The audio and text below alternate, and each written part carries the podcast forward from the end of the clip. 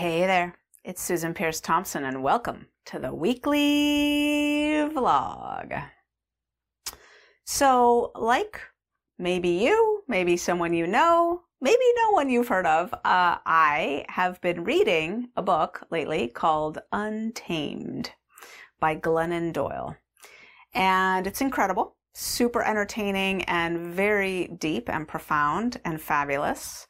And in the book, Glennon freely shares that she's sober and works a program of recovery. And um, so there's a lot of synergy behind um, the concepts that she talks about and how I think of things and how we talk about things here in Bright Line Eating. And I wanted to um, highlight one of those things in particular in this vlog. Now, the, the book as a whole is around the idea that our conditioning from all kinds of places, society and our parents and uh, school and just the norms, um, uh, yeah, and conditioning that we're raised with creates essentially a cage for us. And we ultimately voluntarily sometimes stay in that cage. And it's about the process, her process of breaking free. And in the process of breaking free, she talks about four keys, four keys to that process. And one of them is to be still and know. Just accessing that deep knowing. She even outlines a set of steps for doing it. And it literally goes like this. She says something like, you're tootling along through your day and some sort of feeling of uncertainty or something comes up and you stop. And you sink deep inside yourself. You just sink. And you feel around in there for the knowing, the little nudge of what to do next. Just that one next right thing, the little nudge. And then you do it and you don't explain. You just do it. And you work at shortening the time between feeling the nudge and executing it. And you work at returning to that knowing more reliably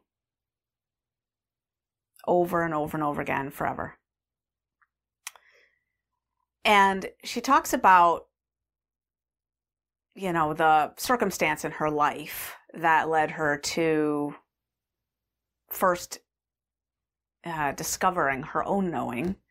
She talks about how she was Googling, um, what do I do if my husband is a cheater, but he's also a really great dad? And she uh, talks about like the irony of watching herself metacognitively, metacognitively doing this, sort of thinking, what am I doing? I'm like polling the internet, you know, some random collection of bots and trolls and, you know, advice columnists for what, whether I should leave my marriage, you know. Um, and then she talks about polling her friends, you know, and uh, realizing nobody else can know what I should do. My only true knowing is deep inside myself. And she talks about starting a meditation practice by sitting in the closet and locking herself in there in the dark and sitting for 10 minutes at a time. And she talks about finally being able to sink inside of herself and feel a knowing. And if you know the story of the genesis of Bright Line Eating, I was sitting in a morning meditation early in the morning and I got a knowing. And it said, write a book called Bright Line Eating. And before that moment, I'd never heard the words bright line eating before. That was it. That was the birth of bright line eating. It came in a knowing, a deep knowing. And before the day was up, I had gone to Barnes and Noble to write, to buy a book called How to Write a Book Proposal.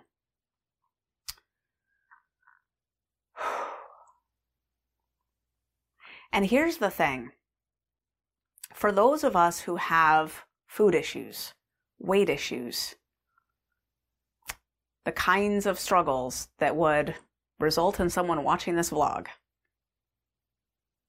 Food is in many ways for us the canary in the coal mine. It's the sign. It's the um, clue that we're off track from heeding our knowing. Because that deep knowing doesn't ever say, why don't you eat a dozen Twinkies? That's not what the nudge says, right? The deep knowing isn't a nudge to eat. There might be a nudge to eat inside somewhere, but it's not coming from there, right? And I don't know where the deep knowing comes from. I call it my God voice. And part of me feels like that's kind of presumptuous to say that, you know, God is speaking to me all the time through my gut. But you can call it your intuition, your gut. Um, you can call it your authentic self or your highest self. You can call it, you know, George for all I care. It doesn't matter, right? But I mean, if it's coming from ourselves, isn't that beautiful too? Like, okay, right? So great. Access to our deepest selves. I know that on, um, coins that celebrate lengths of sobriety, there's one phrase on the front and it's to thine own self be true. To thine own self be true. In the book Untamed, Glennon Doyle says we have one wild, beautiful life. It's ours. It's no one else's. What are we going to do with it? Our one wild and beautiful life.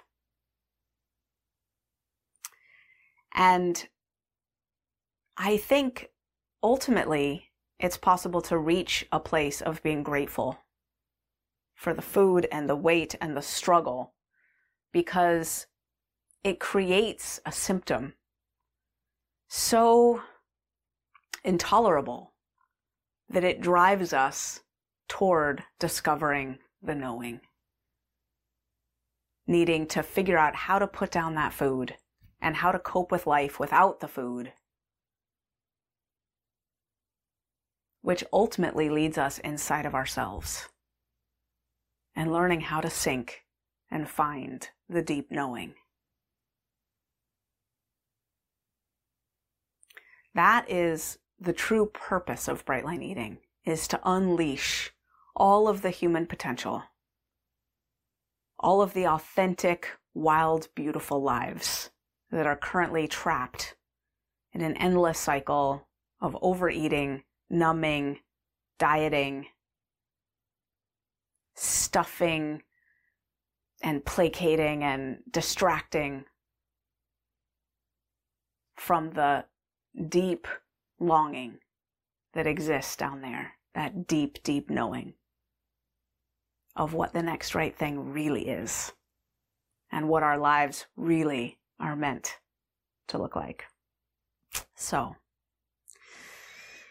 I invite you to also take 10 minutes in a closet or not. You can pick your spot. I personally do it in my office for 30 minutes every morning, my meditation. And yeah, just practice sinking and finding the knowing. And then the key is following it. It's the hardest part. I love you. That's the weekly vlog. I'll see you next week.